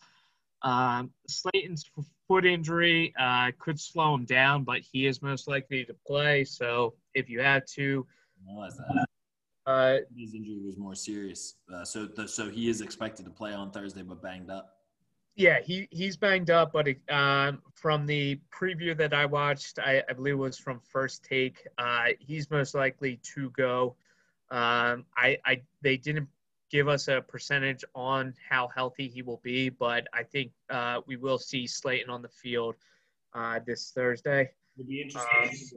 Um, that's who uh, Darius Slay covers Darius Slay versus Darius Slayton, uh, not just for their namesake, but also because I'm not sure if Darius Slay would would cover Sterling Shepard, who plays out of the slot a lot of the time, if I'm not mistaken. Uh, but they also have Golden Tate, who also plays out of the slot. So I'm trying to think of what the matchups are, are going to look like there. Um, if Slayton plays with his speed, I would think they would at least start Slay on him just because he did the Eagles some real damage last year. Um, I believe he's a fifth round pick himself. Um, so, you know, definitely a player who showed up last year and, and made some plays uh, against the Eagles that I can remember. So I wonder if Darius Slay will line up uh, against him or if, or if he'll wind up lining up against Shepard. I would think maybe Shepard because of the size. Yeah, um, it, it uh, Schwartz definitely has to uh, get the uh, get the matchups right this week. Um, I you know, and I, I think it comes down to who is healthier. Um, so I I think he'll uh, you know we may see him switching back and forth, but it, I think it will come down to the healthier receiver. Um, That's so I, I'm not sure if you, you wanted to stay on them, or I, I do have some stats that I, I wanted to dive into as well, or team stats. Uh, so, Chris, uh, bottom line is we're going to see two of the uh, worst teams so far in the league uh, go up against each other. But, you know, this is one of the oldest rival- rivalries in the NFL, so it always turns out to be a good game. Uh, but just some Pro Football Focus stats, uh, they have the Eagles as the 27th team, the Giants as the 25th team. Kind of surprised me uh, that the Giants were ahead of the Eagles, but uh, you know it is what it is. They have their sabermetrics. Uh, there is uh, the Eagles have a minus 34 point differential. Um, uh, against opponents, and they have scored 141 points, making them 21st overall in the league, and have allowed 175 points, making them 25th in the league. Uh, Giants have a negative 51 point differential, um, have scored 101 points, making them 30, 30th in the league, and are tied for uh, 20th in the league with 152 points allowed. Um, now, I, I want to circle back to week one, uh, the Washington game, where uh, Miles Sanders did not start and our run game was ineffective. We got out to a fast start there, Chris, but as you remember, Washington chipped away and wound up winning that game. Um, can you talk to just how you see uh, our running game uh, playing out this Thursday? Yeah, I think, um, I think maybe we'll go just a bit. I want to stay with the Giants offense versus the Eagles D, but I think that's going to be where we start off when we start talking about the Eagles offense because. Oh, the, yep. Let's. I'm sorry. Let's no let's stick on. Uh, I think uh, the injury to Sanders really puts that uh, into a compromised situation where you have to figure Jalen Hurts is going to be a bigger factor. But sticking with the Giants offense versus the Eagles defense. We talked about Evan Engram. You know, I, I, would hope that they go with some bigger personnel, the Will Parks, uh, K'Von Wallace, if he's able to play. He looked like he sustained a really bad injury uh, in the game versus the Ravens. So they're going to need some bigger bodies, I think, in the middle uh, to sort of clog up the field and uh, make it difficult for Engram to to make an impact. But uh, if Slayton's going to play and Shepard's going to play, I think that that causes some issues. They're both players that can take a short pass a long way. Um, and I think the Eagles defense is going to be in a position where if they can put Daniel Jones in third and longs, second and longs, and he's not able to just throw a quick release slant um, and sort of neutralize the Eagles pass rush, that they're going to be able to have maybe even a better day than they did against the Bengals. Maddie? Yeah, just building off what I said earlier about Evan Engram, uh, tight ends have torched the Eagles, and this guy uh, has had some success against the Eagles in the past, but I have him ranked on Pro Football Focus as the 54th best tight end in the league. Um, so really hasn't had much production this year, nor has the whole Giants team. Uh, once again, rivalry game, NFC East game. Every player gets up for this game, so we do have to watch him. But hasn't done much early on uh, in the season. Well, and I think the uh, Eagles' defensive game plan is going to rest on their defensive line being able to get home. Um, but you have to figure that you know who Darius Slay matches up against is going to be a big factor um, for the backfield. Being able to sort of provide the support in the middle of the field to to neutralize what Engram can do. He's one of their bigger bodied uh, receiving targets. Um, but realistically, I think it's the defensive line that we should focus on, and maybe this will be a good segue um, because I know Mike, our fellow podcaster who couldn't join us tonight, um, submitted that Brandon Graham was going to be his player of the game, who, like you said, Matt, had a couple situations last week where he seemed to like misread run plays or sort of over overextend himself and and uh, kind of get caught up in the wash and those sorts of things that I'm not used to seeing him do as much. Um, he also got a, I believe it was last game, got a really bad penalty, um, which cost the Eagles. So hope to see a bounce back from Brandon, but where do you see, I mean, do you see the defensive line being uh, the major factor? Do you think, you know, that the, uh, do you think that the the defensive tackles where the Eagles are really deep that that's where they are going to really shine on Thursday? Uh, where do you see it coming from? Because I think it could be really spread around. Like I mentioned, I think they may uh, surpass their eight sacks versus the Bengals in this game. Chris, I couldn't agree more. Uh, I believe the defensive line will dominate. Uh, I thought Malik Jackson had a very good game uh, last week. Um, and yeah, uh, Brandon Graham um, had a couple flubs, but I still think he's playing strong. Uh, didn't get to comment uh, on that face mask in the Steelers game, but uh, the television coverage of that was awful. Uh, they went to uh, they went to Brandon Graham. He was beside himself. They went to the Eagles sidelines. they were beside themselves, and they never replayed the play. I still haven't been able to find it. It seemed like just a ghost face mask and um, I know you guys commented on it. The refs were off all game long. So, yes, it was a crucial face mask. But, uh, you know, I think Brandon uh, is a veteran. He's putting plays like that behind him. He's uh, looking for the next game. Um, I think Cox, I, you know, I always think highly of him. I think he continues to stuff the middle. Um, and then we have continually seen Sweat just get after the ball. And I'm impressed with what Derek Barnett has been doing in the rotation. Mm-hmm. So I think the defensive line is uh, consistently getting better and is going to have a field day. And that helps us out a lot, Chris, because that means we're not blitzing linebackers and uh, that leaves more people out in coverage, may create some turnovers in the secondary uh, because all we ne- will need to do is rush uh, our front four, uh, contain the run, which the run's not strong. Uh, Daniel Jones is a statue back there. He's he can't run out of the pocket. So uh, once that pocket breaks down with our uh, D line rush, yeah, I think eight sacks is obtainable, maybe even more. Chris. Yeah. I almost wonder about the potential for uh, the D tackles to be able to get home the way they sort of have the rest of the year. Another injury we didn't mention was Malik Jackson did uh, leave last game against the Ravens with a quadricep injury. I'm not sure if that's going to keep him out of Thursday's competition. I would think so on a short week. Ooh, I missed that but yeah, and it, it wasn't as publicized because I think Sanders' injury and Ertz's injury really kind of overshadowed. But um, Malik Jackson's quietly had a really nice year. He 97 flashes on the screen all the time when you watch the Eagles defense, um, even more so than 91 in my opinion. Just you just see him making plays toward the quarterback, mostly because 91 is being double teamed. Um, but I'm actually, as a way to segue into defensive player of the game and uh, and sort of get that from you also, I'm going to go with Javon Hargrave. I think it's high time. I think he's hard, he's had some good plays here and there. He's started to come on.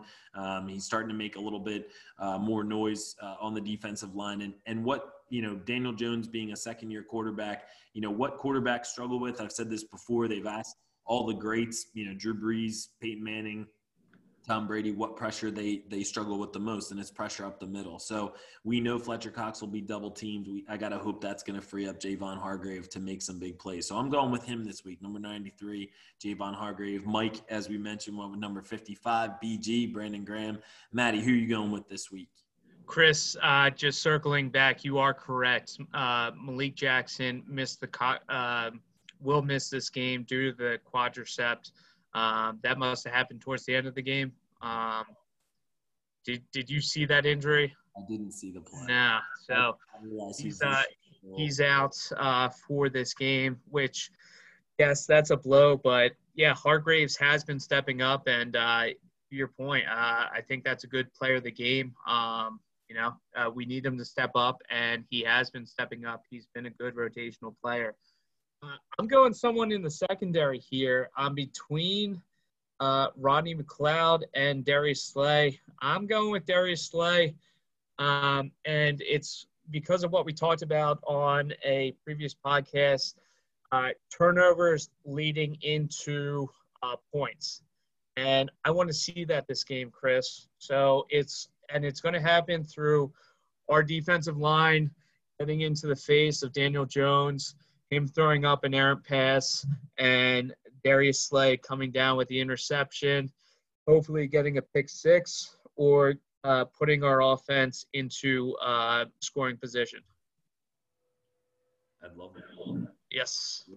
Uh, let's hope that that's you can see. I think Slay's ball skills are something that we were sold on a lot when he was traded for, um, and, and, that's something I've known him for. You know, in sort of watching him from a distance as a player that can make plays on the ball. Um, so let's hope he does that, and let's hope that Daniel Jones, you know, being sort of new to the league, uh, doesn't maybe respect or understand the clout that Darius Slay has, and and maybe if Slay is moving from covering Slayton to covering Shepard, that maybe he's able to get free and make a play. I like that a lot. Uh, I'd love to see 24 in the end zone. That'd be awesome. Let's do it. Let's talk a little bit about the Eagles' offense versus the Giants' defense. So Carson Wentz needs to keep up, he needs to maintain, maintain that momentum that he's built over the last couple of weeks. Um, I, think we're going to continue to see him make plays with his legs, especially in the absence of Miles Sanders, uh, who will miss this game, as we've mentioned. Um, it's going to be imperative that Carson Wentz is, is on it. And I think this to circle back to where we started this podcast this is an example of a game where he can get a fast start. If he's able to connect with a fulgham or uh, maybe connect downfield with hightower that he can get himself a fast start. And we might even be able to see carson sort of flex in this game a little bit and the eagles put up some real points. But to me he needs to kind of start quick and not be in a position where he's playing under the gun because we've only seen him that way and he's played great, uh, but he has come up short. So, in my opinion, if we can see that early from Carson, see him making plays, making connections uh, with his receivers, then we're gonna be we're gonna be in a good spot as as fans and, and hopefully walking into our Friday morning work day uh, after a win. But the other factor I think we need to talk about is the offensive line. So we're not sure, but we're assuming, uh, based on having heard some things, that Lane Johnson will be returning to the lineup. If he doesn't, uh, we have to wonder whether or not Jack Driscoll uh, is still a victim of the ankle monster uh, or if he's going to be able to play in this game. If not, the depth behind them, uh, which was shown in this game with uh, Brett Toth uh, who I don't really even know much about, and looked a little bit more like a stand-up linebacker than he did a, a offensive. uh, but clearly, the depth is an issue there. We do think Matt Pryor, as we mentioned earlier, coming off the COVID list, will be able to play, and hopefully, Jamon Brown has already left the building, packed up his locker, and gone. Uh, tighten your gloves on the way, Jamon. Um, but you know, Kelce's been kind of the stalwart, and like we said, on the left side of the line, Nate Herbig, I'm pretty sure I saw in Pro Football Focus, uh, didn't allow a pressure at all against the Ravens. So between him and Mailata, there's kind of a good thing developing on the left side. It's just that right side that I'm a little concerned about, and I think that Carson gets a little shaky uh, when he doesn't have some consistency in front of him. So I'm very interested to see what the lineup's going to be. But I'll say just Lane being there makes me feel a whole lot better.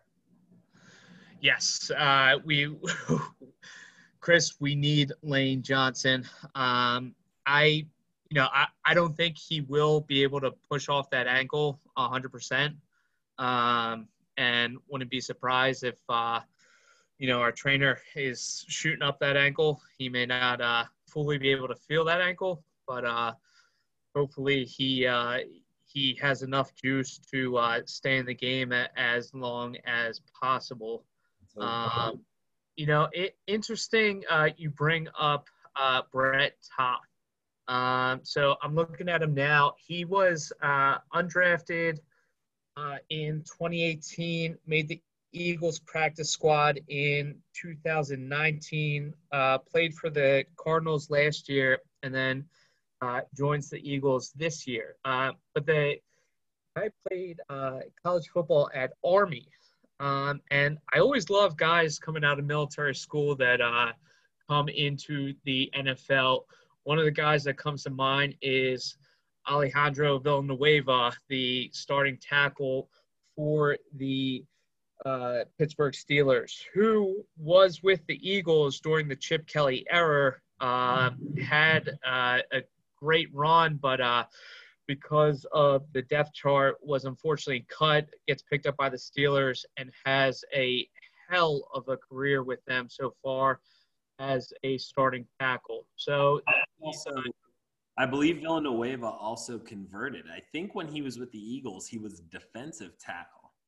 And when he went to Pittsburgh, he converted to being an offensive tackle, if I'm not mistaken. I'll have to double check that to be sure, but I'm, I'm almost certain he was a defensive lineman uh, when he was with the Eagles and then was converted uh, to being an offensive lineman. Maybe just before he left the Eagles, but since he's been with the Steelers, obviously has been a standout. But I agree with you. There's something about those storylines.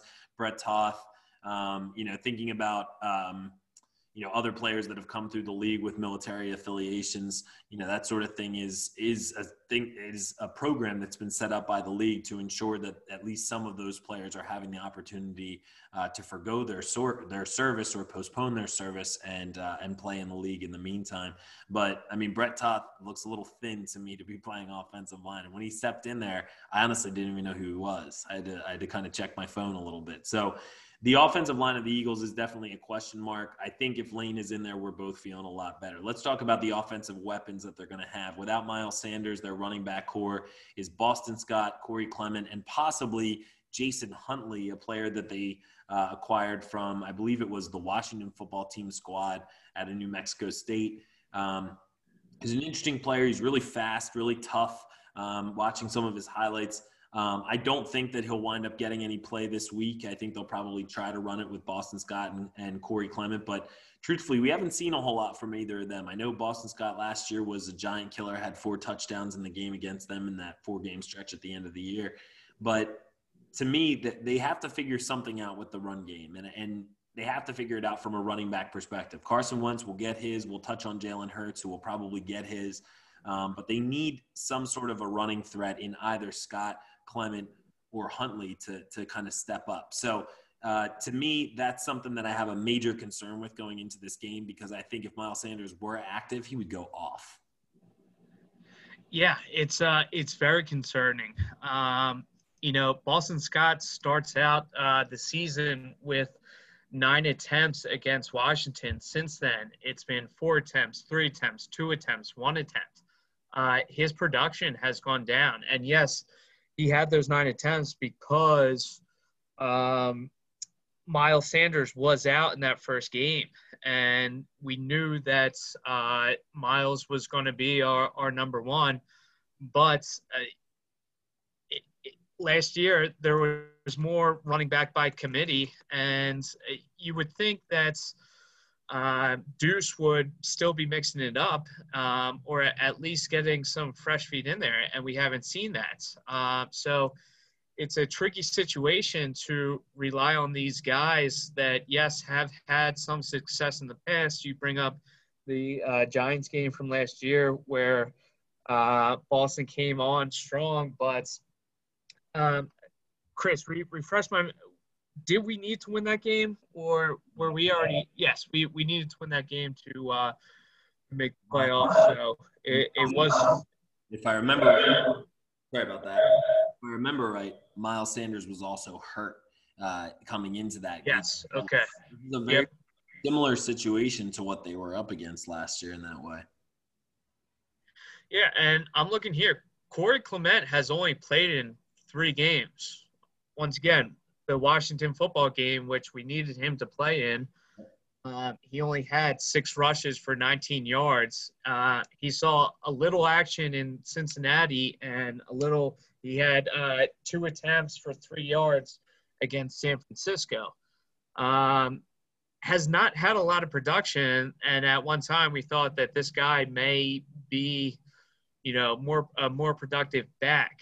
Uh, so it's it should be interesting to see how they rely on these two backs. You have Boston as more of a Darren Sproles type running back, Corey, Clement, uh, 5'10, 220, um, you know, a, a, thicker built, more closer to a Miles Sanders built.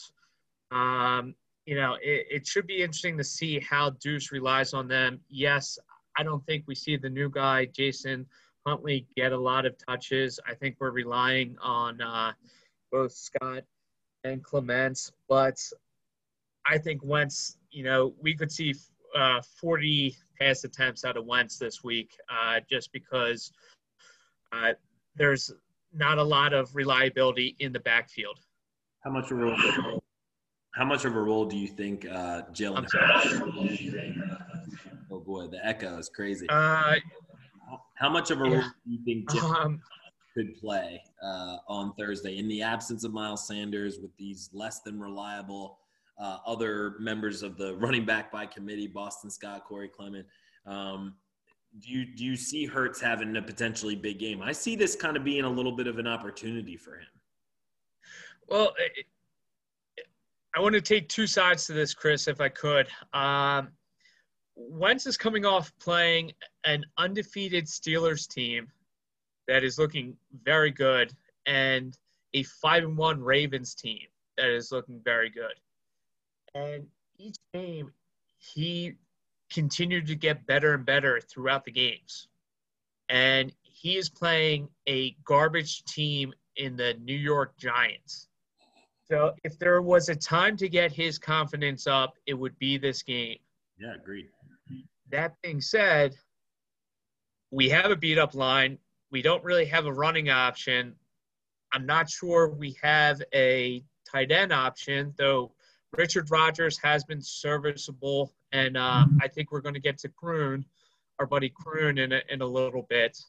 Um, so personally, as I mentioned earlier, I wouldn't mind seeing Hurts get in, you know, 10 times this game and expanding the offensive playbook just to switch it up and keep them guessing you know, the best time to try out new plays is against an awful, awful team. And the New York Giants, Chris, are an awful team.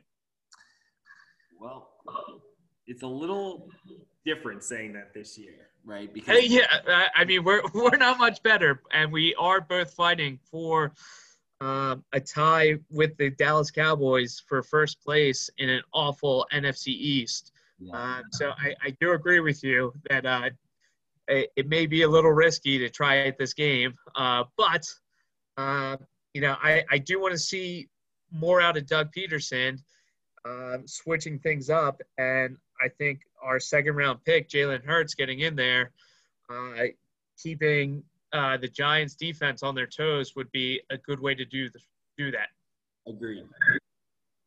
I think this is a game where uh, it's going to be imperative that the Eagles can get a lead so they can try some of this out. I'd love to be coasting on a comfortable lead in the second half and have Jalen Hurts get those maybe eight to 10 or even 12 snaps that, that we were talking about a little bit earlier and really see if this is a situation where the Eagles are in control, what does it look like if they can regularly sprinkle that in? Um, and come time for some of their other weapons to come back into form, that that's going to be a good thing to have sort of mined through games like this. And, and let's hope that winds up being the case because we do look down our nose at the Giants, who are a bad football team with new coaching.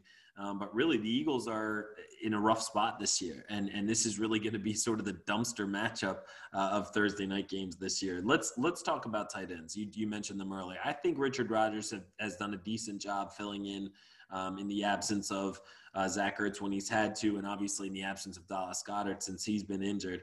Um, I think Rodgers blocks pretty well. He seems to make downfield catches pretty well, especially contested catches. Um, I think he might be a little bit of a dark horse in this game because I think tight ends are still going to be a factor. I think Wentz is going to need to make those quick throws to the perimeter, um, and and Rodgers will be the primary target. And we know a little bit more about Rodgers. Been in the league in the while for a while. Excuse me. Caught that famous hail mary from uh, Aaron Rodgers. um, when he was in Green Bay. But let's talk a little bit more about Jeremy Croom, a younger player who caught his first touchdown, one target, one reception, one touchdown. Uh, I thought it was hilarious the way that the coverage worked it. It was like they were panning the field and then they scanned down uh, to where Croom was standing in the top left corner of the end zone all alone. Uh, and just comfortably catches the ball from Wentz and kind of hands it back to the referee. Um, you know a little bit more about Travis Croom, having researched him, Matt. Tell us a little more about him. Yeah, so uh, Croom was uh, um, 24, boasts uh, more NFL uh, experience with 22 receptions for 259 yards um, and one touchdown in 15 games played back in 2018 with the Buffalo Bills. In fact, he led uh, the tight ends in receptions that year uh, before spending the 2019 season on injury reserved. So actually had a decent uh, 2018 campaign with the Buffalo Bills. Now, remember that was the season before they got uh, Josh Allen, um, and then he got hurt in 2019. Bills release him, uh, and then uh, he went on to the practice squad in, in 2020 Bills released them from the uh, practice squad last week, and the Eagles scoop him right up. So yes, the Eagles were in a position to scoop up a tight end, but obviously they had their eyes on this guy um, because they jumped right on him. Uh, decent size, 6'4", 257 pounds, um, and he is 28 years old. So uh, he played football at California. Um, so he he has experience, um, and uh, you know we'll uh, we'll see what he can do. I, I think he's an interesting player. I think there's a chance just because of the deficit of personnel at the tight end position that he could stand and make a play. Also, a player the defenses probably don't know a whole lot about. Um, so it'd be interesting to see if the Eagles are uh, able to make their tight ends a factor in this game despite not having their two primary tight ends and really uh, being without you know what we thought would be probably the best tight end tandem in the league um, and this is the first example of a game i can remember where we haven't had uh, either ertz or goedert so that will definitely be a challenge uh, in this game in terms of tight end receiving targets but let's talk about some wide receiver targets the eagles may have DeSean Jackson. That's still the report up to everything I've seen. Um, even Adam Schefter tweeted that he expects him to play. Um, at this point, I don't I don't consider anything a sure thing for a guy who's 32 years old and has had some soft tissue issues uh, this year. Um, hamstring, I believe, has been what what has gotten him down this year. So I'd love it if DeSean was able to play, but truthfully, even when he's been in this year, it's been uh, really here and there. Certainly, love to see him break out and have a you know eight catch for 152 yard game like he did the last time we saw him really play. But um, if he's not able to, the Eagles are left with Travis Fulgham, Greg Ward, John Hightower, J.J. Arcega-Whiteside, and Quez Watkins. So, uh, you know, realistically, Fulgham is the number one. Greg Ward is your slot that you can move a little bit, but who's pretty reliable catcher of the ball. Although had a couple of fumbles uh, in this last game versus the Ravens that were kind of frustrating. So hold on the ball, G Ward. Um, John Hightower, we've touched on a lot. JJ, I think is uh, just kind of playing out the the script here. I, I, really I can't believe that JJ will be on this team uh, next year. But uh, as I've said, as um, Matt's brother Andrew and I have said many times, anytime now, JJ, anytime you want to show us that you were worth the pick that we uh, spent on you, uh, anytime you want to show off some of that talent, just feel free. Um, and lastly, as I mentioned, Quez Watkins, who really hasn't seen much meaningful time this year, but is another speedster that the Eagles drafted in 2020. Um, I would have to think that for the Eagles to sort of set the tone in this game, for us to feel really good, that they throw the ball downfield, whether it's to DeSean Jackson, uh, to John Hightower, or to Quez Watkins. So they, they're going to need to make a play downfield in order to um, really sort of set the tone and hopefully get out to a comfortable lead. Um, I think of all those players, the one we feel best about uh, and knew the least about probably coming into it was Fulgham and uh, we spent some time on Fulgham. I just want to read something that Mike sent us during our viewing of uh, last week's Eagles Ravens game. Since rejoining the Eagles before last season, DeSean Jackson has earned a $7.17 million signing bonus, a 2 million option bonus, 1.03 million in 2019 base salary, over 2 million in 2020 base salary, $800,000 in workout bonuses, and a 150,000 in roster bonuses. That's 13.34 million with another 4 million in base salary due the rest of this year. Wow. That is over uh, 350,000 per week over the next 11 weeks. He has caught 19 passes. Wow. It just, Chris, it, it's it's ridiculous. And um, I commented in the group chat about this $800,000 in workout bonus. I don't even know what that means. Mm-hmm. Uh, what he went in, he went into the weight room and he benched 185 pounds a couple of times. I mean, the, the guy's not putting up linebacker numbers. It's, uh, I can't think of a, a move from a, a, personnel standpoint, from a GM standpoint. I can't think of a move that Eagles fans wanted more that they got and then gotten a little bit of a glimpse of what they used to see from this player in the first game that he played in 2019 versus uh, the Washington football team and went off for two touchdowns and 150 plus yards. And now, between the comments he made over the summer, which are a whole nother topic, between his injuries this year and sort of lack of production and just sort of undefined role in this offense. I think that's the thing that I've been most confused about. The game against the Rams comes to mind where they coming back from the halftime break, they said, oh, well, they're going to target DeSean a lot. And they did a couple of times at the beginning of the half, and then they kind of went away from him. So uh, if he is going to play, I'd love to see him play that role. And hey, if he wants to go off and have that kind of game that he did, great. Um, my faith level is just not not super high. But what you're talking about with the contract stuff is really damning, and it's really damning toward Howie Roseman. The arrow points back there. So it's up to him. Um, you know, DeSean, if I'm not mistaken, is with Drew Rosenhaus, who's an agent that the Eagles have dealt with a lot. Uh, that seems just so ridiculous. The idea of him saying, like, well, I'm going to work really hard, so give me a little extra.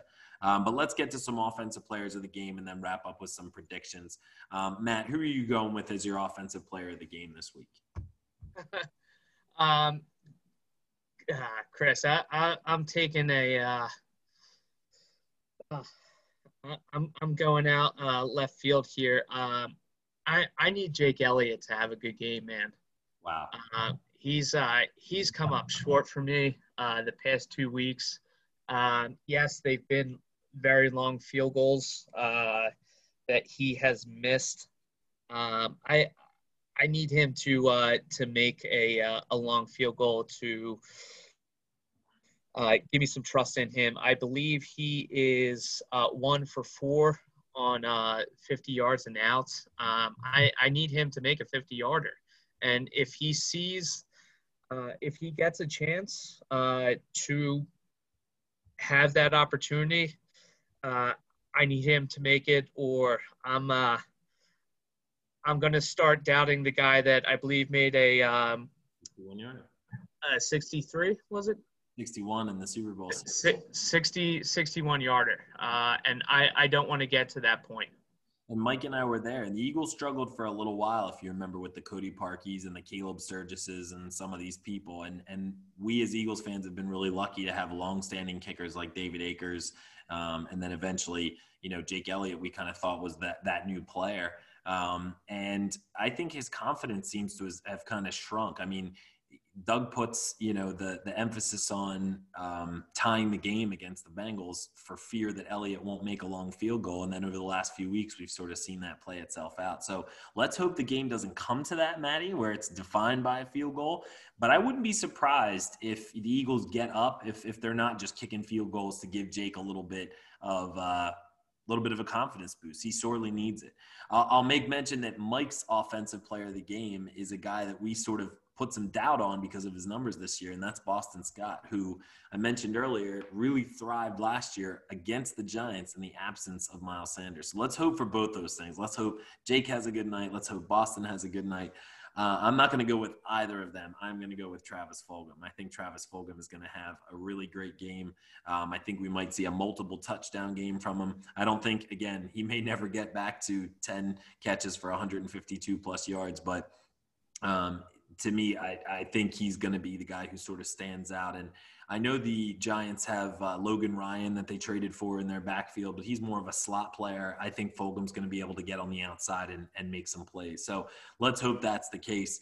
Um, but as a sort of dark horse, I mentioned him earlier. I think I think Richard Rodgers might make some plays in this game, um, mostly because I think it'll be those third down, you know, needing a first down kind of situations, or, or who knows, maybe those crossers in the end zone they normally throw to Ertz. But I'm going with Travis Fulgham. Matt's going with Jake Elliott, and Mike uh, decided to go with Boston Scott. So let's hope all three have a great game, and, and we're looking at a really solid win here. Matt, Thursday night, the Eagles host the New York Giants.